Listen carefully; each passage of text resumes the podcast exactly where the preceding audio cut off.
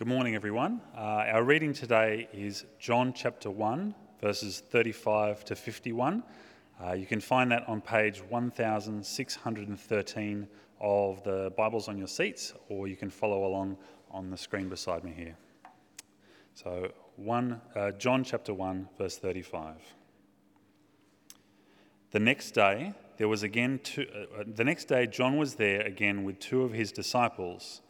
When he saw Jesus passing by, he said, Look, the Lamb of God. When the two disciples heard him say this, they followed Jesus. Turning around, Jesus saw them following and asked, What do you want? They said, Rabbi, which means teacher, where are you staying? Come, he replied, and you will see. So they went and saw where he was staying, and they spent that day with him. It was about four in the afternoon. Andrew, Simon Peter's brother, was one of the two who had heard what John had said and who had followed Jesus. The first thing Andrew did was to find his brother Simon and tell him, We have found the Messiah, that is the Christ. And he brought him to Jesus. Jesus looked at him and said, You are Simon, son of John. You will be called Cephas, which, when translated, is Peter. The next day, Jesus decided to leave for Galilee. Finding Philip, he said to him, Follow me. Philip, like Andrew and Peter, was from the town of Bethsaida. Philip found Nathanael and told him, We have found the one Moses wrote about in the law, and about whom the prophets also wrote, Jesus of Nazareth, the son of Joseph. Nazareth, can anything good come from there? Nathanael asked. Come and see, said Philip. When Jesus saw Nathanael approaching, he said of him, Here truly is an Israelite in whom there is no deceit. How do you know me? Nathanael asked. Jesus answered, I saw you while you were still under the fig tree before Philip called you. Then Nathanael declared, Rabbi, you are the Son of God, you are the King of Israel. Jesus said, You believe because I told you I saw you under the fig tree you will see greater things than that. He then added, Very truly I tell you, you will see heaven open and the angels of God ascending and descending on the Son of Man. Uh, thanks very much, Lockie, and hello again. Uh, all of us have different needs, different things we want, uh, different things we're looking forward to or dreaming about. Uh, if you were to go home and list the top three things that come to mind, uh, what is it you want? Got a genie in the bottle. Uh, what are the three questions you ask? Uh, for some, it'll be financial security. Uh, for others, the top thing might be a happy home life, uh, maybe to meet that someone special. Good health, um, a community uh, where you really belong to. Um, there are many good things that come to mind. Uh, perhaps you might be able to find things at a deeper level that you know you want. some just want to be loved, to be affirmed for who they are. others just desire to be respected uh, there'll be those who just really want to know answers. Life is very complicated, uh, and we just want clarity. We want to know. Uh, some just want to know how to live with purpose uh, rather than just floating around a bit by bit. Uh, for some, it may just be uh, the desire for rest, for proper peace. What do you want? in the passage we just read, Jesus asks two disciples that question as they set out to follow him What do you want? It's a fair question. What do you want from Jesus? Now, as I asked that, you're probably a bit suspicious. There's probably a right answer you have to give. Um, you know, something like, I want him to forgive my sins and give me eternal life. Um, that is a very good answer, absolutely. Uh, but you might also be reluctant, rightly, to think of Jesus as a genie in the bottle because he's not. And he doesn't promise whatever we wish for. However, is it possible that if we think Jesus only offers one or two things to his disciples, that we're risking wanting far too little from Jesus? Jesus does offer his disciples so much more than just a ticket to heaven. Uh, he can and he does meet our deepest needs. As we look at this passage, we see different disciples who want different things from Jesus. Uh, he doesn't set them straight or correct them on the spot, say, Oh, no, I'm just here to save you from your sins. That's, uh, the rest is on you. Instead, he gathers them. He sets about transforming every part of their lives, including, I guess, uh, the things they want. Each disciple in this passage wants Jesus to fit a different role. Um, if you scan through that passage, and it'd be great to have the Bible open in front of you as we look at it for a little while now. Uh, if you scan through, you'll see I counted seven different titles are given to Jesus in that one passage. Seven titles Lamb of God, Rabbi, Messiah, the one Moses wrote about, the Son of God, the King of Israel, the Son of Man. Uh, it's only the last title, the Son of Man, that Jesus gives to himself. I tells us that Jesus is not one dimensional. Uh, he's not just a savior, uh, he's not just a teacher. Uh, we can come to him. Uh, we can, we should come to him with the many things that we might want from him. He might not give us everything we want, and it might not be when we want it. But it strikes me it's better by far, better by far coming to Jesus for the things we want than hoping we might find it apart from him. Where the passage started today, in verse 35, we have John the Baptist, and we heard about him a fair bit last week. Um, he's the superstar of his day. Uh, he's preparing the way of Jesus, preparing the way for Jesus, and now that way is prepared, and Jesus is here. So, verse 35 and 36, John is hanging out with his two disciples, and he sees Jesus and says, That's him. Uh, that's the guy I was telling you about. He's the Lamb of God. Uh, last week, if you have your Bibles open, you'll see back in verse 29. Uh, in verse 29, that's how John the Baptist first identified Jesus. He's the Lamb of God who takes away the sin of the world. Uh, for John the Baptist, and also uh, I think for John the author, this is the primary thing, and it's the main thing that Jesus has come to do. Like a lamb, he is a perfect sacrifice who pays the penalty for our sin. That might not be the first thing that people would ask a genie in the bottle for, uh, but it's often I think that it's because we don't know what we need. The more we follow Jesus, uh, the more we realize how big a need it is that we have to have our sin taken away. And we have to grow actually as we follow Jesus, knowing more and more how good it is that we are in the right standing, good standing with our Creator. So while forgiveness of sin might not be the only thing we might want from Jesus, it is the most important thing He offers for sure. It's certainly the thing that He is most set on doing for us. So when John the Baptist tells his two disciples that this is the guy, they start following Jesus. I assume literally here, they just start walking behind him, as if to say, well, let's see where this ends up. Verse 38, Jesus turns and he sees these two guys walking behind him. I imagine that's a bit socially awkward. I don't know. Like, it's a bit of a strange scene, isn't it? What are you guys doing? Uh, but then we have the very first recorded words of Jesus uh, from his lips in this gospel. We've been introduced to him as the eternal Word of God, the one who reveals the deepest of truths. And what are the first word he speaks? What do you want? I don't think it's a, oi, what are you looking at uh, kind of uh, way of talking to those guys following him. I think he's asking those who set out with him, like, what is it you're after here? I don't think it's a test they have to pass. He might be forcing them to reflect on their motivations. What is it actually you want from me? I think it's gentle. Uh, it's drawing out from those disciples, those who approach him, like, what are you looking for? What do you want? Then you look at how these disciples answer it. It doesn't really strike me as a great answer straight off. I, I can, in fact, sort of you know, imagine these disciples later in life uh, remembering that first time they met Jesus, uh, wishing their opening line had been way cooler. Um, Jesus says, What do you want? Rabbi, where are you staying?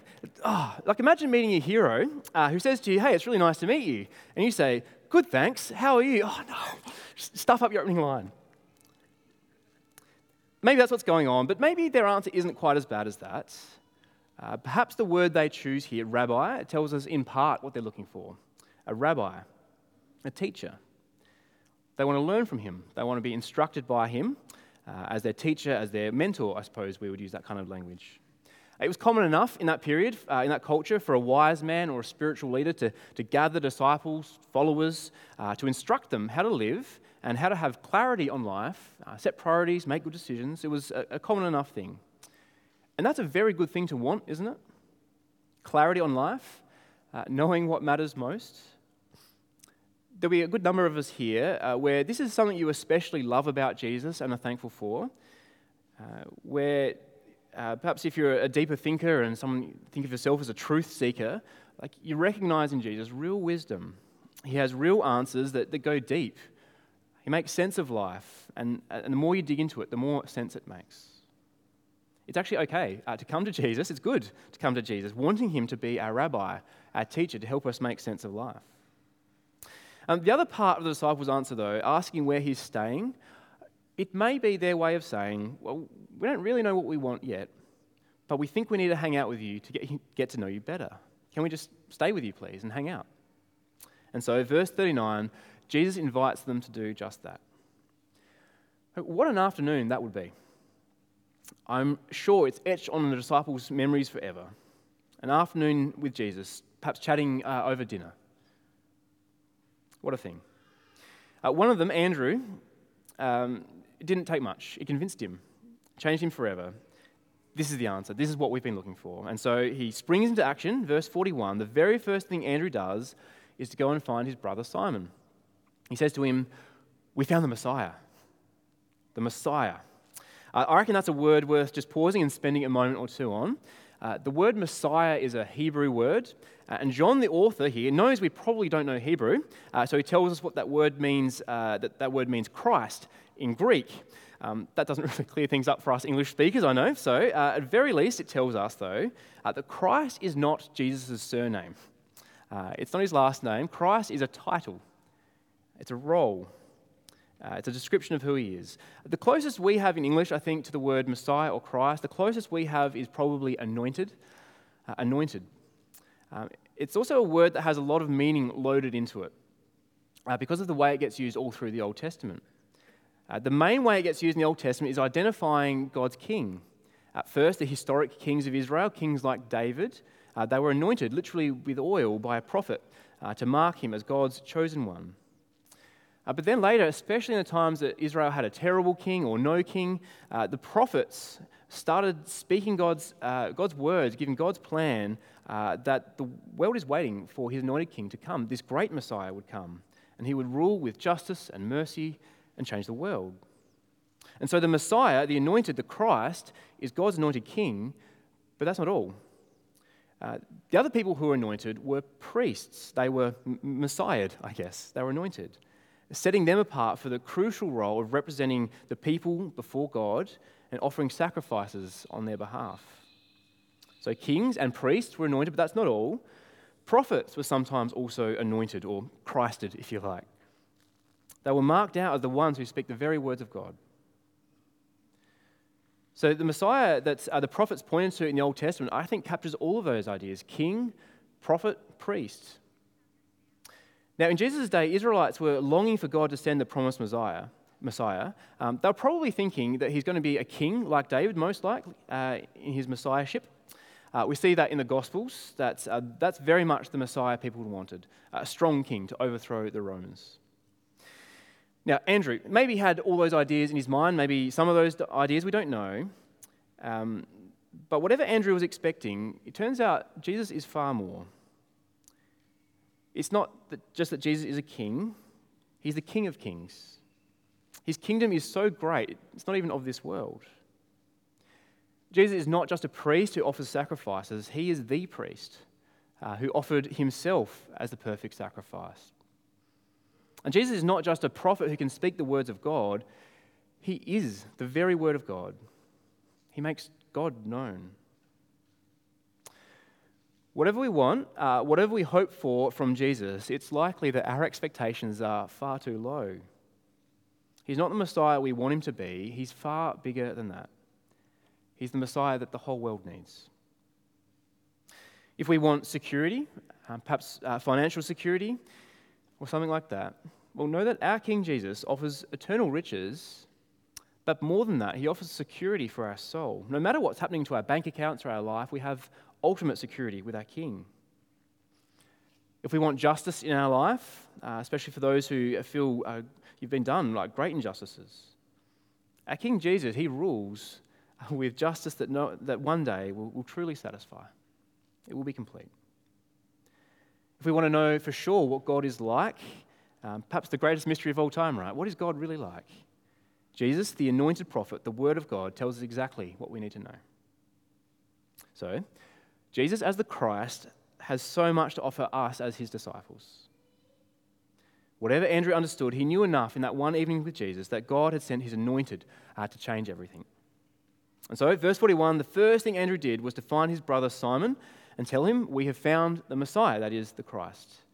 Verse 42, what a beautiful sentence. And he brought him to Jesus. He brought him to Jesus. Um, as our lives get changed by finding uh, everything that Jesus offers, uh, this is the most natural thing in the world to do, isn't it? To bring others to meet him. Now, how good it would be if we could physically bring people to have dinner with Jesus one night and ask him questions. We don't have that exact option, do we? Um, but there is plenty we can do that I would say is just as good, actually. It's just as good. I'll, I'll come back to that later. But first, I want to have a look at the experience of Simon. Uh, what was like for him as he met Jesus this very first time? It's actually a pretty intense meeting when you think about it. Uh, verse 42, I mean, Jesus looked at him and knew him, he knew his name. Uh, maybe Andrew had told him, but still, Jesus knows his name and says, I'm going to give you a new name. Um, now, here, uh, the author John plays the same translation game, game with us. He knows we don't speak Aramaic, uh, so he tells us Cephas, when translated to Greek, means Peter, which doesn't help us that much again, which translated to English means rock. Now, it does sound a little bit like Jesus is dishing out cool nicknames at this point, uh, but it is more than that, isn't it? Jesus puts this in the future.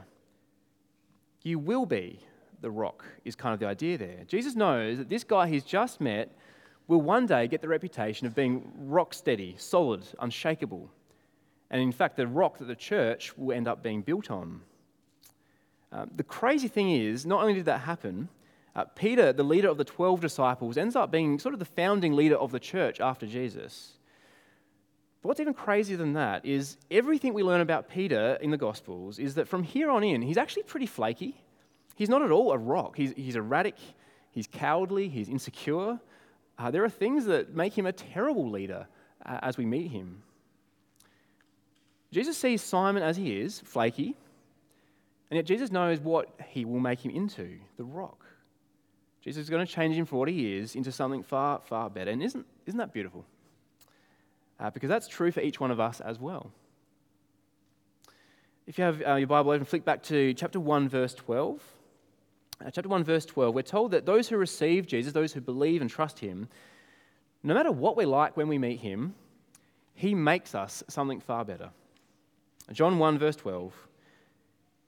Yet to all who did receive him, to those who believed in his name, he gave the right to become children of God, a child of God. Uh, that's what we are given access to. That's our identity if we are followers of Jesus. Now, I know I often, uh, I regularly don't act or think like I'm part of God's royal and divine family uh, with all the privileges that come with that. But in God's grace, I think and I act uh, more like that than I used to. Uh, just as Jesus saw in flaky Simon uh, someone he would make into the rock, Jesus takes flaky old me, flaky old you, and he turns us into royalty. If you want an unshakable identity, if you want to belong, uh, if you want to be treated with dignity and with respect, Jesus gives us these things more than we can ever know. Of course, we can go chasing those things elsewhere, and we might find them in some measure apart from Jesus, but only for a while. But I think the encouragement from this passage is that we should seek these things first from Jesus. He's offering so much to us as his disciples, he knows not just what we want, but what we really need. And so we can talk to him and ask him, and he's very, very kind. Well, we get to verse 43, and the scene shifts to a brand new day the next day, uh, and two more disciples get to meet Jesus for the first time. I reckon Philip's a bit of a funny one. Like, as the story reads, he's just sitting around minding his own business when a guy rocks up and says, Follow me. Uh, can you imagine that? Uh, Jesus goes and finds him. I reckon that's a great picture for us. Uh, we're told that Andrew and Peter are from his hometown, uh, so perhaps they knew each other, they knew Philip, and they sort of got there together. But more than that, as the story unfolds, we find out in verse 45 Philip knows the Old Testament really, really well. Uh, he's read the way that Moses and the prophets were all pointing forward, uh, that all of God's promises were going to be fulfilled. Philip trusted God, he expected God to do something, and so actually, Philip was ready to meet Jesus. All he needed was that meeting. Just like Andrew had done, it doesn't take uh, long at all for Philip to see that Jesus is the answer to everything he's waiting for. And he immediately he goes and finds Nathanael. Now, Nathanael is actually the one we hear most about. If you just look at the passage, you see the story about Nathanael is the longest in this section. And I reckon that's helpful because if you've uh, got someone in your life you've tried to talk to about Jesus and encourage them to explore him further, I reckon Nathanael's response and how it ends up is, I reckon, really encouraging for us. Uh, Philip says to him, We found the guy who's going to change the world, Jesus from Nazareth. And you can almost hear Nathanael in verse 46 sort of spout his coffee in shock and disgust. Oh, Nazareth? Can anything good come from there? You might know that tone. Christianity? Oh, please, as if that's got anything for me. Now, to be fair to Nathanael, uh, Nazareth wasn't exactly um, a wonder of the ancient world. No one famous had ever come from Nazareth. It was a bit of a backwater. And also, to be fair to our friends and family, um, what they know about Jesus has uh, probably either come through a school experience where religion was taught, uh, not the good news about Jesus, or they've just picked up what they know about Christianity from the news or social media, uh, which doesn't look great at the surface. Philip here, he cuts all through that. And I reckon Philip must be a genius. He doesn't argue, he doesn't defend Nazareth or, or really try and defend Jesus. Philip just says, Come and see. Come and check him out for yourself. Make up your own minds. So, whatever misconceptions someone may have about Jesus, whatever expectations or questions they might have, it's meeting Jesus that changes everything.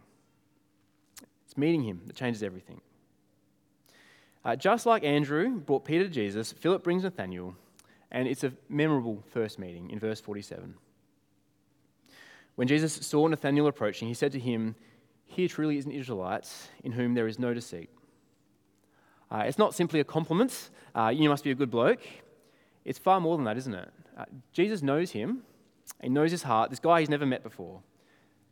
He knows that Nathanael cares about the truth. Um, saying that there is no deceit in him recognizes he's not sneaky, he's not playing games. Uh, we might just say, actually, he's a man of integrity. That's the kind of language we might use. Like, yeah, he might be rude about Nazareth, uh, but he's a man of integrity. He cares about truth. What a moment. Uh, what a moment to stand before Jesus, to have him look at you in the eye and call you, uh, call you out for who you are. Say it as it is, seeing straight through you. Verse 48 How do you know me? Nathanael asks. That's a very fair question, isn't it? And he gets a strange answer. Jesus answered, Well, I saw you while you were still under the fig tree before Philip called you. It's anyone's guess here uh, what Nathanael was doing under the fig tree, and actually seems to be beside the point here. We could guess, but there's not much point. Uh, the point is, Jesus does have some supernatural insight into Nathanael's life. Jesus knows him, and he sees him. And that is enough for Nathanael. Verse 49 then Nathanael declared, Rabbi, you are the Son of God, you are the King of Israel. This truth seeker, the one in whom there is no deceit, he's found the truth. And he goes on to find three titles for Jesus. Uh, verse 50, Jesus responds, You believe because I told you I saw you under the fig tree, you will see greater things than that. He then added, Very truly I tell you, you will see heaven open and the angels of God ascending and descending on the Son of Man. Now, this bit about the angels ascending and descending, uh, that's uh, the first time in John, actually, that Jesus is telling us anything about himself. Now, in the background there, it's a very famous story of Jacob. Uh, if you want to look this up, I think it's Genesis 28. I don't have that in front of me, but if you looked up Genesis 28, I'm pretty sure you'll find this story. Uh, he, Jacob was on the run because he'd been a bit sneaky, a bit deceitful. Uh, and Jacob has a dream where he sees the heavens open and the angels of God ascending and descending. It's in this dream that God made a covenant with Jacob, who would later go on to be called Israel, uh, the father of the nation. It's a very famous story uh, in, in, the Jewish world uh, and in the Christian world as well, but it's a famous story for one because it shows God taking the initiative of heaven breaking into earth. We don't have to guess what God's up to, He comes to us. Even more so, He does it with someone like Jacob, Israel, who's actually been pretty dodgy up to this point. More than that, it's where God made a promise, a covenant, a covenant with Jacob's children, with Israel's children, uh, the nation. It was a covenant where God promises to bless one family in this world, it would become a nation. So, as Jesus applies that story and puts himself at the center of it, he's saying to his disciples here, You will see God taking initiative, heaven bursting into earth, and a new covenant centered on me, on Jesus, that will be blessing not just to one nation, but to the whole world.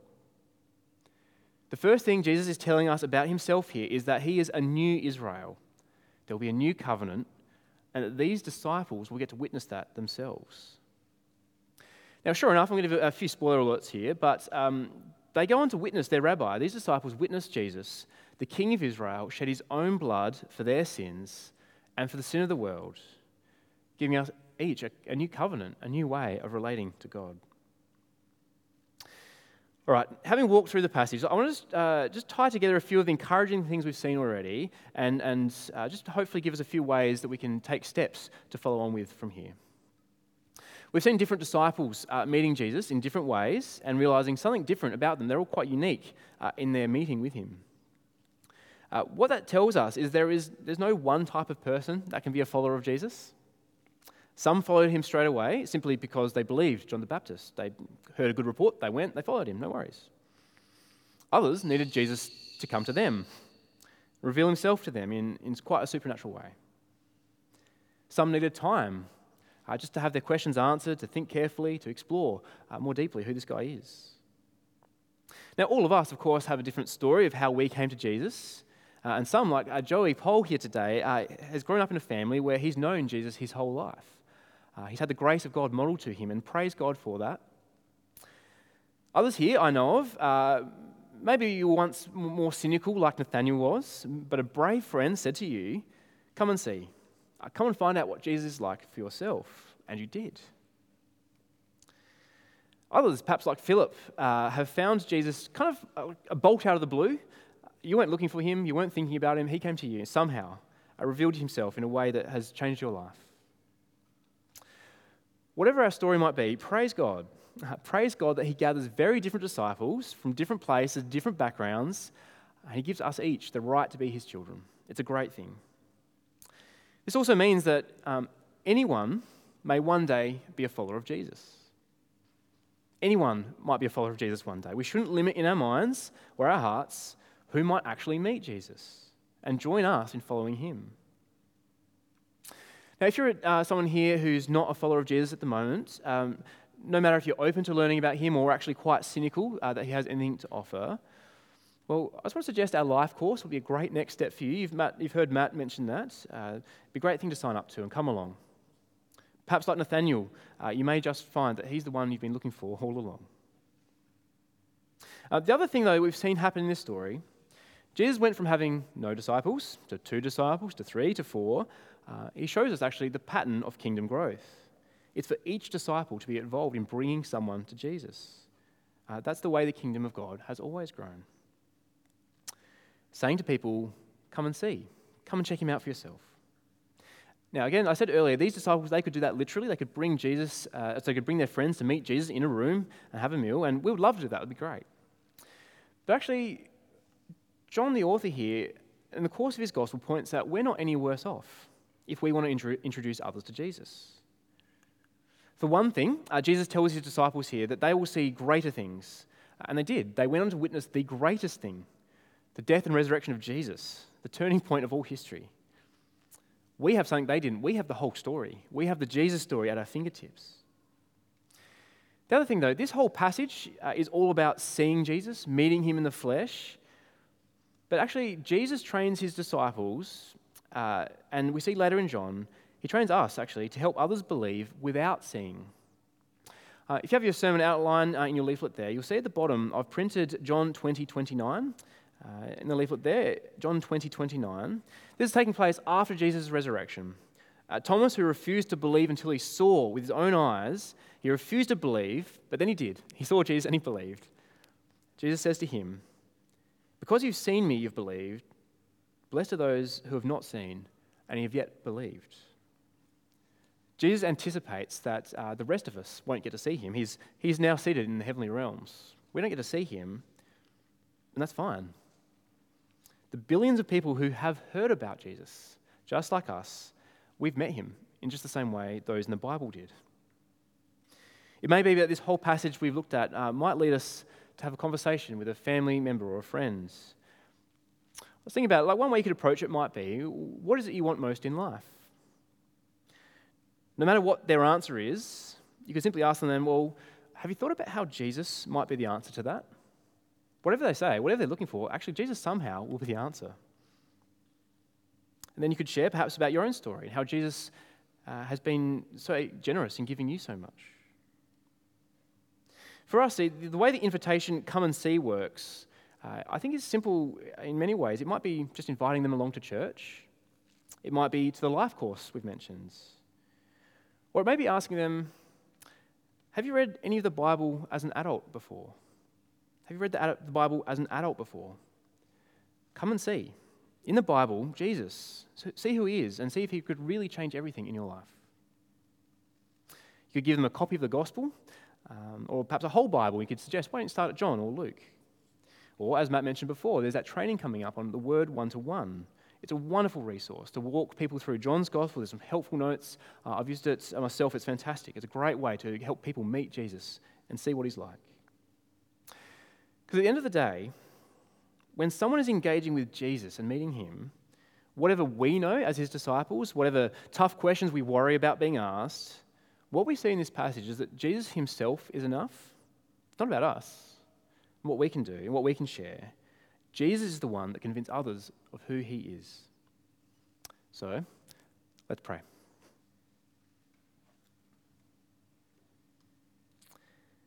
Our Lord Jesus, we are so thankful uh, for who you are and for the many blessings you pour out on us. Thank you for calling us to be your disciples and, uh, like with Peter, continuing to shape us and change us into uh, the identity you've given us as children of God. We ask you to help each one of us to, to follow the pattern of these disciples, encourage others to come and see what you are like. Uh, please be kind to those we're speaking to. Please show yourself to them to be a mighty Saviour, a wonderful King, a worthy Rabbi. And so please bring many disciples into your kingdom and use us and our humble efforts, we pray. Amen.